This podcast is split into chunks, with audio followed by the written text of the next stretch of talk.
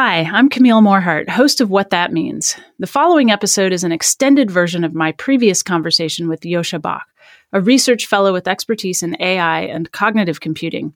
He's also quite a philosopher. Joscha and I discussed a hot topic at the time machine consciousness. But now, with the advent of ChatGPT and similar programs, we thought it would be a good time to revisit this conversation and include previously unpublished portions that touch on the intersection of AI, machine consciousness, and ethics, and on why Joscha believes it's important to study machine consciousness. Enjoy the conversation with its updates.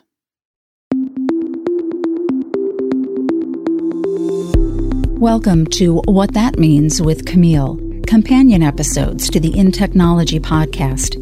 In this series, Camille asks top technical experts to explain, in plain English, commonly used terms in their field, then dives deeper, giving you insights into the hottest topics and arguments they face.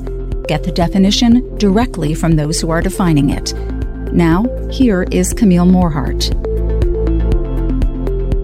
Hi, and welcome to today's episode of What That Means. We're going to talk about machine consciousness today with Joscha Bach. He is a principal researcher in Intel Labs focused on artificial intelligence. Welcome to the show, Joscha. Thanks for having me, Camille.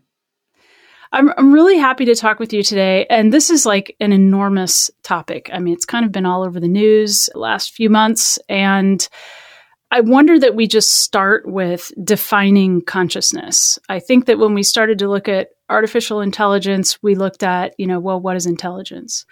So if we start to look at machine consciousness, maybe we should start by looking at what is consciousness? That's a tricky one. So colloquially, consciousness is the feeling of what it's like. There is a certain kind of experience that we have that makes consciousness very specific and distinct. And so we know it indexically by pointing at it. And if we go a little bit more closely and dive into the introspection of consciousness, we find there is a consciousness that relates to the awareness of contents, right? So at any given point, I'm aware of certain features in my experience. And uh, then I am aware of the mode in which I attend to these features. For instance, uh, I might have them as hypotheticals or as selections in my perception or as memories and so on, right? So that I can attend to things in very different modes, and that's part of my experience. And third, there is reflexive consciousness, the awareness that I am aware of something, that I am the observer. Uh, you can also be conscious without having a self. For instance, in dreams at night, you might not be entangled to the world around you. So you don't have access to sensory data. So your mind is just uh, exploring the latent dimensions of the spaces that you have made models of and you don't need to be present as an agent, as a self. And instead, there is just this consciousness. You also can get to the state in meditation where you exclude the self from the conscious experience and you just experience yourself as a thing that might run on the brain of a person, but you're not identical with that person. So consciousness is not the same thing as the self. Different perspective that we might take on consciousness is with respect to the functions that it fulfills. So there's a certain degree of awakeness and lucidity that we associate with consciousness. When we are unconscious, we are there's nobody home. And I call this the conductor theory of consciousness.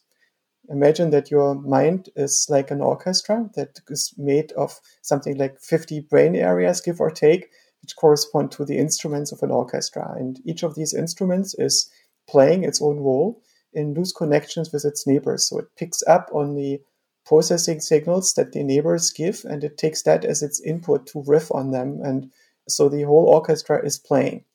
And it doesn't need a conductor to play. It can just do free jazz because it has entrained itself with a lot of patterns. The purpose of the conductor is to create coherence in the mind. Well, I was just going to ask why are we constructing these models? I mean, these are essentially models to learn yeah, to make sense of reality. You can also be conscious without the ability to learn, but you have to update your working memory. And consciousness is, relates also to the ability to make index memories. If you want to understand a complicated reality, you may need to construct. And constructing means that you need to backtrack. You need to remember what you tried and what worked and what didn't. So when you wake up in a poorly lit room and you try to make sense of your surroundings, you might have to disambiguate in a search process. And this search process requires that you have a memory of what you tried. And this index memory, not just of this moment, but also over time when we learn, when we try to figure out what worked and what didn't, requires that you have this uh, integration over the things that you did as the observer that makes sense of reality. And this gives rise to a stream of consciousness. So, who is the you in this sense when you say, you know, you wake up or there is somebody home? Like, who is that you? It's an emergent pattern. There is not a physical thing that it's like to be me. I don't have an identity beyond the construction of an identity.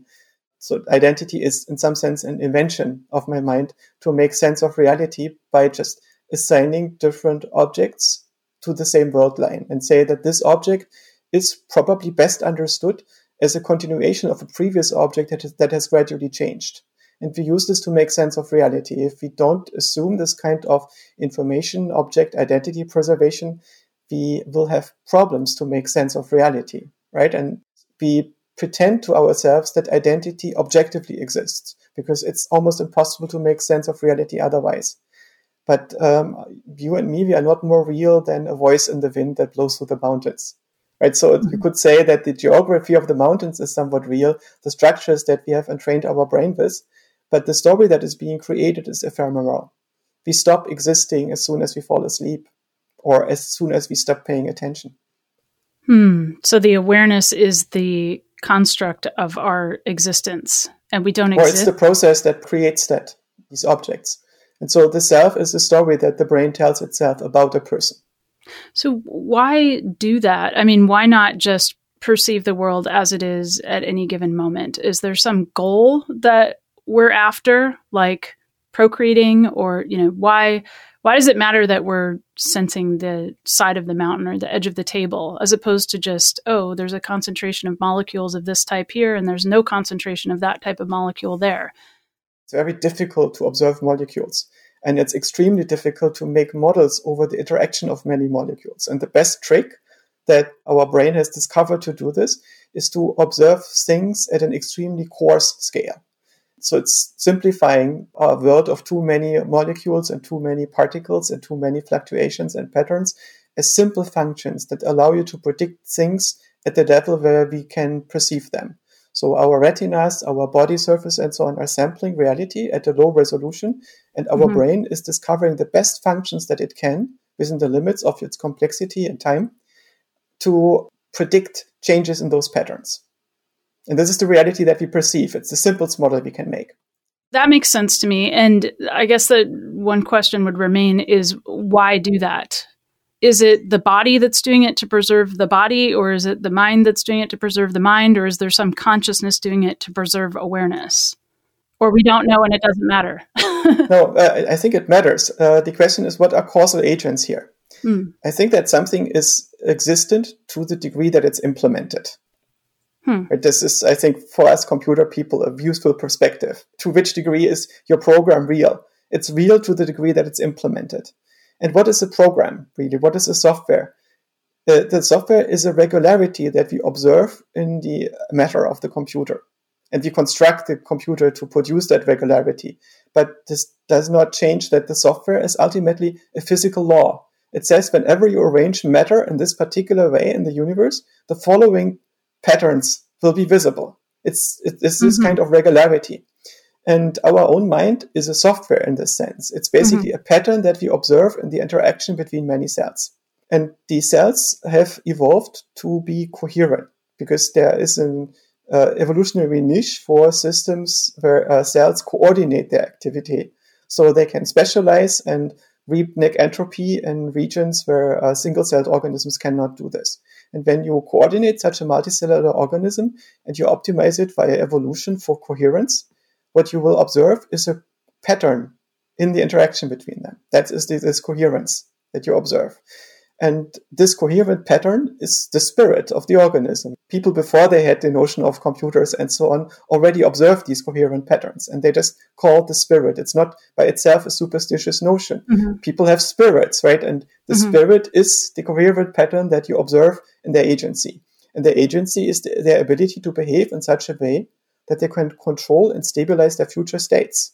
that they're able to keep their arrangement of cells stable despite the disturbances that the universe has prepared for them. So, uh, one thing I hear a lot about AI is that you know the computer can execute all kinds of things and learn clearly, but we humans have to tell it what the purpose is. It can't necessarily figure out the purpose. It can optimize anything we tell it to, but it wouldn't know what to optimize. Is that? Can you comment on that a little bit in this context of yes, consciousness? if you uh, take a given environment, then you can often evolve an agent in it that is discovering what it should be doing to be successful. But the only thing that you need to implement is some kind of function that creates this coupling, where the mm-hmm. performance of the system somehow manifests in the system as something that the system cares about. Mm-hmm. And uh, you can also build a system that has a motivational system similar to ours and we can reverse engineer our own purposes by seeing how we operate. Mm-hmm. What are the things that motivate us? There are things that are like reflexes that motivate us to do certain things. And in the beginning, for a baby, for instance, these purposes are super simple. For instance, if the baby gets hungry, it has a bunch of reflexes. So for, if it gets hungry, it has a seeking reflex, which goes like, and if you put something in its mouth, then it has a sucking reflex. And if you, uh, if there's liquid in its mouth, it has a swallowing reflex. And these three reflexes in unison lead to feeding. And once feeding happens, uh, there is a reinforcement because it gets mm-hmm. uh, a pleasure signal from its stomach filling with milk. And it learns that if it's hungry, then it can seek out milk and swallow it. And uh, once that has learned that, the reflexes disappear. And instead, it has a learned behavior. The reflexes are only in place to scaffold the learning process because otherwise mm-hmm. the search space would be too large. So the baby is already born with sufficient mm-hmm. reflexes to learn how to feed. And once it has learned how to feed, the behavior is self-evident. And now what it needs to feed is, of course, uh, another reflex that is the reflexive experience of pleasure upon mm-hmm. satiation when you're hungry. And that needs to be proportional to how hungry you are and how useful the thing that you eat is to quench that hunger.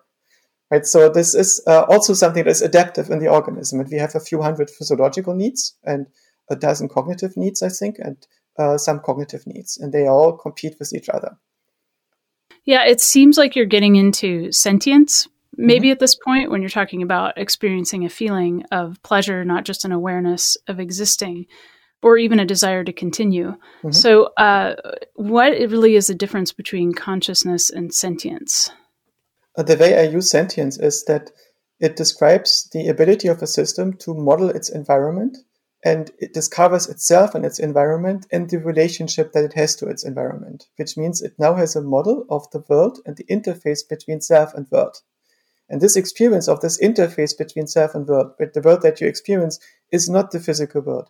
It's a game engine that is entrained in your brain. Your brain discovers how to make a game engine, like Minecraft, mm-hmm. and that runs on your neocortex and it's tuned to your sensory data. So your uh, eyes and your skin and so on are sampling bits from the environment, and the game engine in your uh, mind is updated to track the changes in those bits and to predict them optimally well. To say, when I'm going to look in these directions, these are the bits that I'm going to sample, and my game engine predicts them.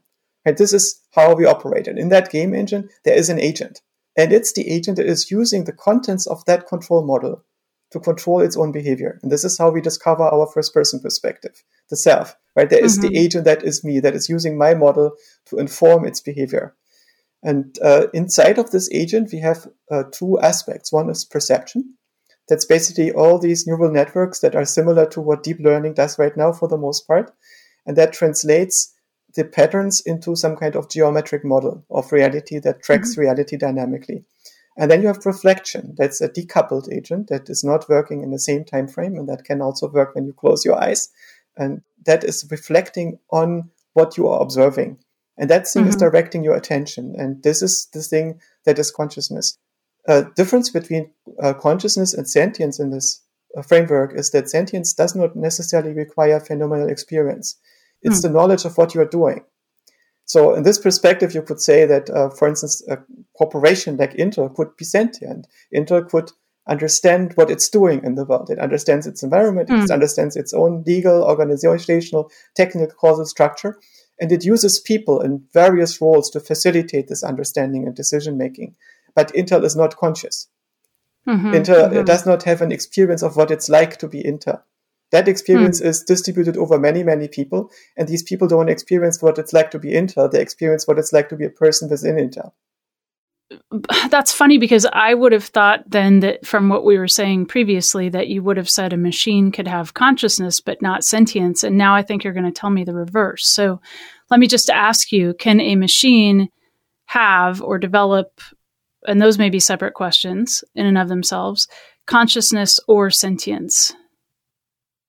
Uh, first of all, we need to agree on what we mean by machine.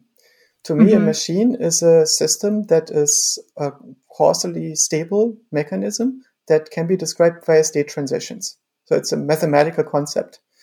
And organisms are in that category. Even the universe is in that category. So the universe is a machine and an organism is a machine inside of the universe. So there are some machines that are conscious. And the question is, can we also build machines that are conscious? I don't think that there is an obvious technical reason why we should not be able to recreate the necessary causal structure for consciousness in the machines that we are building.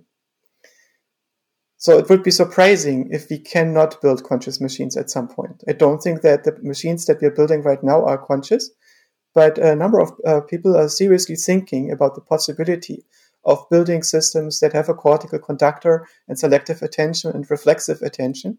And these systems will probably report that they have phenomenal experience and that they're conscious. What's confusing for us to understand consciousness is that we don't see how a computer or a brain or neurons could be conscious because they're physical systems, they're mechanisms, right? And the answer is they're not. Right? Neurons cannot be conscious. They're just physical systems. Consciousness is a simulated property. It only exists inside of a dream. So what neurons can do and what computers also can increasingly do is that they can produce dreams. Mm-hmm. And inside of these dreams, it's possible that a system emerges that it that dreams of being conscious. But outside of the dream, you're not conscious.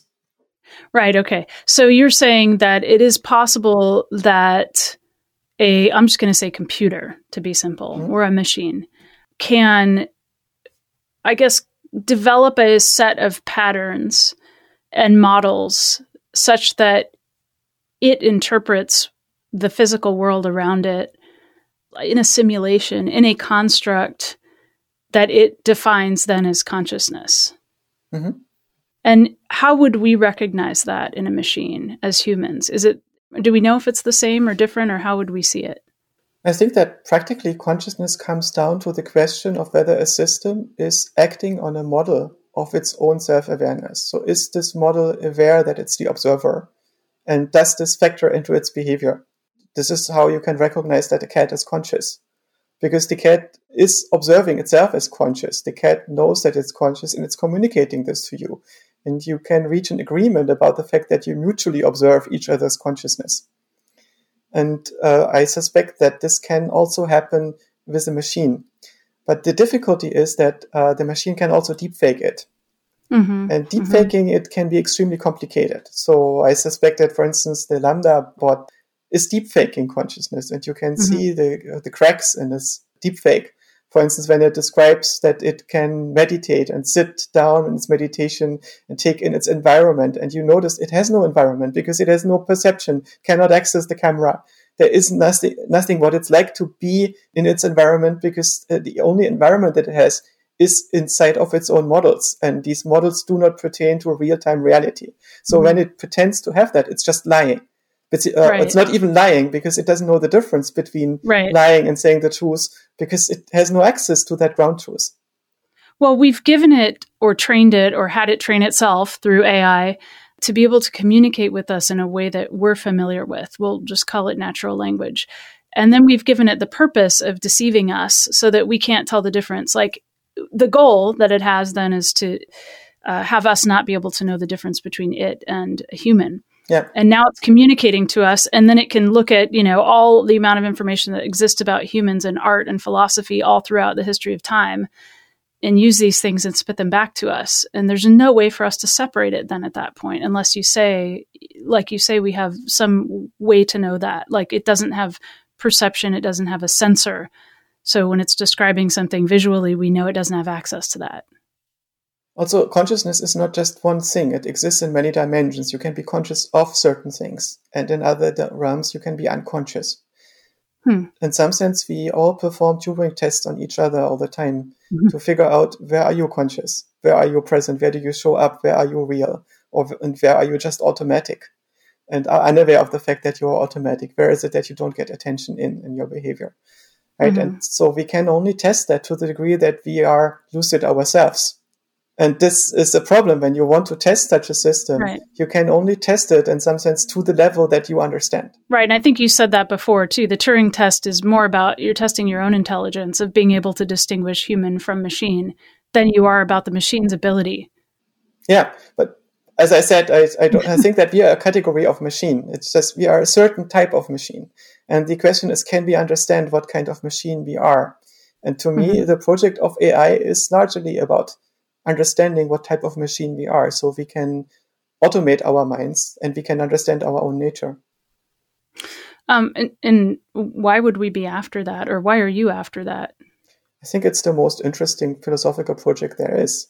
Who are we? What's going on? What's our relationship to the universe? Is there anything that's more interesting?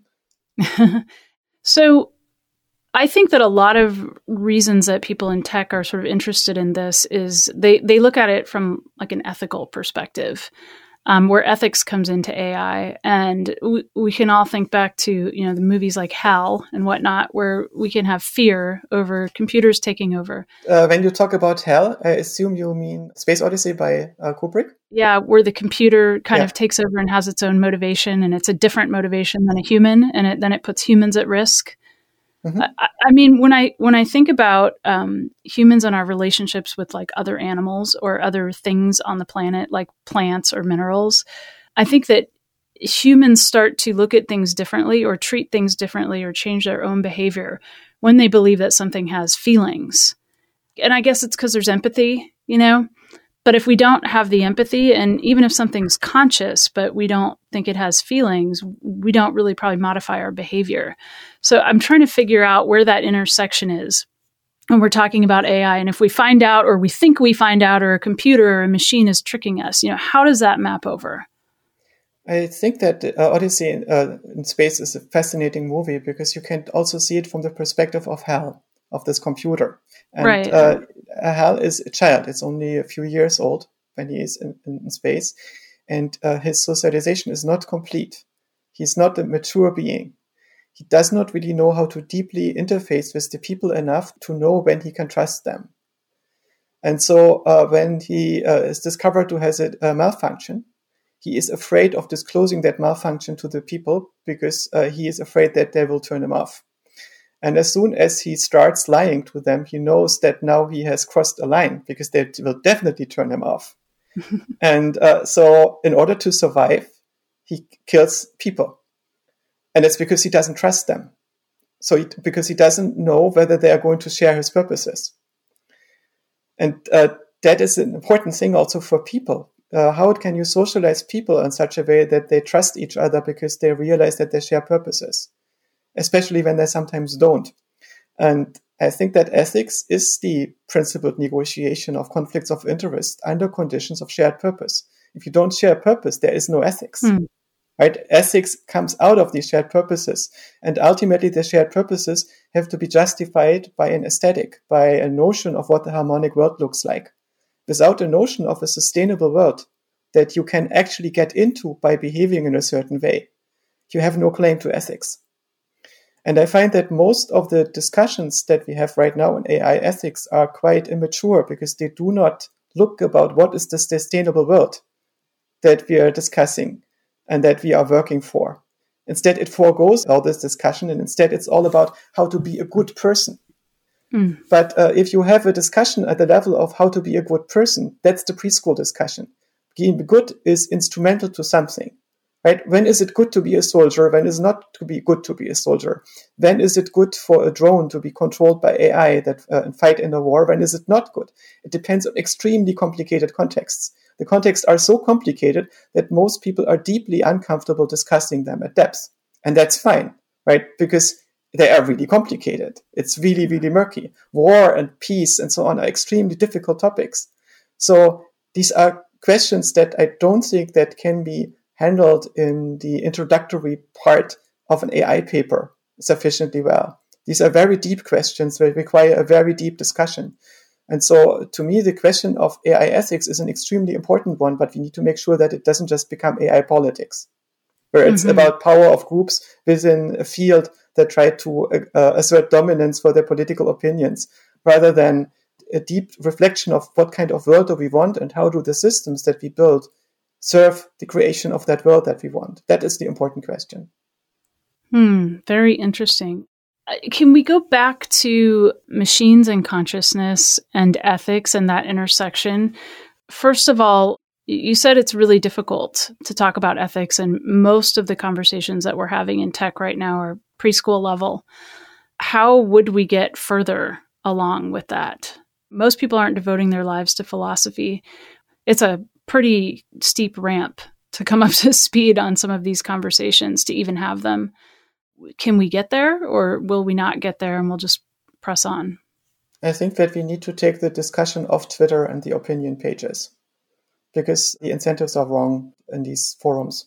These forums, they, there is a lowest common denominator of opinions and of discourse. And in the same way as the policy of a nation state cannot be decided on Twitter or on the opinion pages of a major newspaper, but has to be decided with people who deeply know the details and are competent to do this. The same thing has to happen with AI ethics. So I think this uh, movement to turn AI ethics into something that every AI researcher has to be participating in via putting uh, preambles into the papers and so on might lead into the wrong direction.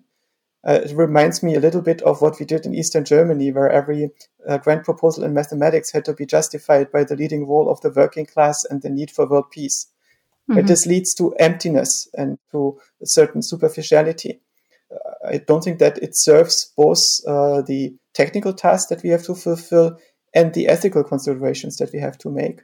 So uh, the ethical considerations, for instance, whether we should deploy artificial intelligence for, say, facial recognition, depend on the context. There are contexts where it's helpful and there are contexts where it's harmful, and these contexts are extremely complicated and these decisions are very complicated. So we should basically accept the necessity to make complicated discussions. And complicated discussions cannot be had on Twitter. So, the one piece of that that I, f- I find interesting, a lot of things are complicated. And then I also go back immediately in trying to play devil's advocate in my mind as I'm hearing you speak, is that we end up with justifications for things that we've developed in ivory towers. I'll just call it that. I don't know. Institutions where people are hyper focused on studying a certain topic. Whereas if you just walk into the greater public sphere, people all have a gut feeling about something and it does get complicated and there's shades of gray, but do we risk walking away from this gut feeling and ending up justifying things that, you know, ultimately we'll go back 30 years from now and say that was not the right call. That was justified in some very small community of people, as opposed to just taking a, a gut pulse check from humanity. If we uh, look at history, that is indeed the case. So you can have societies where a very small group decides for a very large majority what the large majority should believe and this can lead to fascism or communism or uh, totalitarian systems. The question is how can we build a system in which you have an open discourse that at the same time retains an extremely high quality and doesn't become populist? And the classical model of this, I think, was uh, liberalism. The idea that we strive for an ideal in which we have spaces in which we can exchange all the ideas with arbitrary degrees of resolution and at the same time, we also maintain that resolution as a criterion for being in that space, right? You cannot have everything on the same stage. And social media have obliterated that distinction hmm. because now there are no more closed doors. All the rooms are open. And as a result, you have the marching band and the preschool and the scientific discussion and the political d- demonstration all on the same stage all the time. And it's an amazing spectacle that is totally fascinating to watch, but it's sometimes not good for the quality of the content. And I think that our civilization is still struggling to find a solution for this. Right. So we are discussing whether we should regulate social media in such a way that certain discussions cannot take place on social media at all anymore. Hmm. Since almost all the intellectual discussions are now public out on the open and on social media, it uh, is limiting what we can say and what we can do and what we can think. It's limiting by the lowest interjections that we are going to get. So we have to, in some sense, find a solution for both these requirements, and I don't have an answer to this. How can we maintain an extremely high quality of discourse that is open for everyone who is qualified to, to participate? And at the same time, how can we make sure that this does not devolve into vying for uh, political uh, credits or for popularity? How are you defining who's qualified? that's an, extremely complicated process. For instance, the scientific institutions have processes to qualify who is uh, fit to participate in the institutions. Doctors have processes that qualify who can be a doctor. And so as a result, you have medical schools and these medical schools are evolving. This means there is a community of very competent doctors, we hope, that sits in the medical schools and decides what are the criteria for getting into medical schools and what are the criteria for getting certain certificates in them and what should these certificates be and what do they let you qualify to which, which rooms will open when you have that mm-hmm. certificate. And uh, this happens in all the domains in our society that require something. If you want to make certain financial transactions you need to have a qualification before you can do that right? So these qualifications in the of open society are open to everyone who is willing to try to get them. They're not dependent on your birth or uh, who your parents were or where you grew up, but they depend on what you are capable of and what you're willing to invest. But you need that hyper focus to do some very complicated things. To be uh, able to play a symphony, you need to be hyper focused on learning an instrument. So if we, as we're moving to machines doing more and more, uh, taking actions on our behalves, autonomous systems, all different kinds of them, um, from everything from driving to medicine. I assume there'd be some kind of similar kind of a qualification or certification required that it passes some bar. And I'm wondering, do you expect we'll have any kind of bar in there that's something about consciousness ever, or sentience, or motives, or ability to understand human goals? That's very difficult to say. I suspect that we will have more certifications in the future in the field of artificial intelligence because this is just the way it works. If you, hmm. uh, there is a, a, time when everything is possible, and this is the time when everything important gets built. Like New York couldn't be built anymore today because you wouldn't get the necessary permits to build something like Manhattan. Uh, you could also not build a new highway system, or you could not build a new train system in the US that's impossible because everything is regulated and certified and uh, built uh, up in such a way that you can only find a new area where that is not regulated, maybe a hyperloop that you can uh, use as a replacement for the train system if you're lucky. And in the same way, AI is still in its wild west phase where you can do new things. And this time is going to end at some point. And at that point, also on social media, you can still start a new social media platform. But I think in a few years from now, it's very likely that when you want to have a new podcast, you will need to get a certification. And mm. uh, that certification might cost you tens or hundreds of thousands of dollars if it's a large platform. Hmm. So uh, this means that there will be relatively few players that are able to do that. But this is the way things tend to go in a society like ours. Mm, very interesting. So, what should we hurry up and work on now? In AI before things start getting limited? oh, I think that uh, it's there's still uh, an opportunity to build a better social media platform that is capable of becoming a global consciousness. It's not clear if uh, Elon Musk is able to salvage Twitter and if he really wants to do it. And so maybe uh, this this is the time to try to do it. Also, uh, at the moment, to me, it's totally fascinating to be able to build systems that dream. And mm the way in which this is currently done, if you look at a system like uh, OpenAI's DALL-E um, or the LAION initiatives that try to replace uh, this with open source code, they scrape the internet for hundreds of millions of pictures and captions. People who put their stuff up on the internet didn't do this in the expectation that this would be used by a machine learning system to mm-hmm. learn how to draw pictures.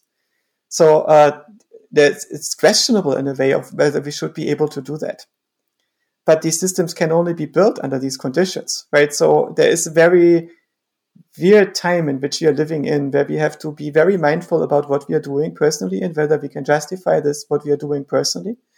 And uh, where we also have to realize once this is all regulated, a lot of things that are possible right now and that are very desirable to have will not be uh, possible to be cre- created anymore.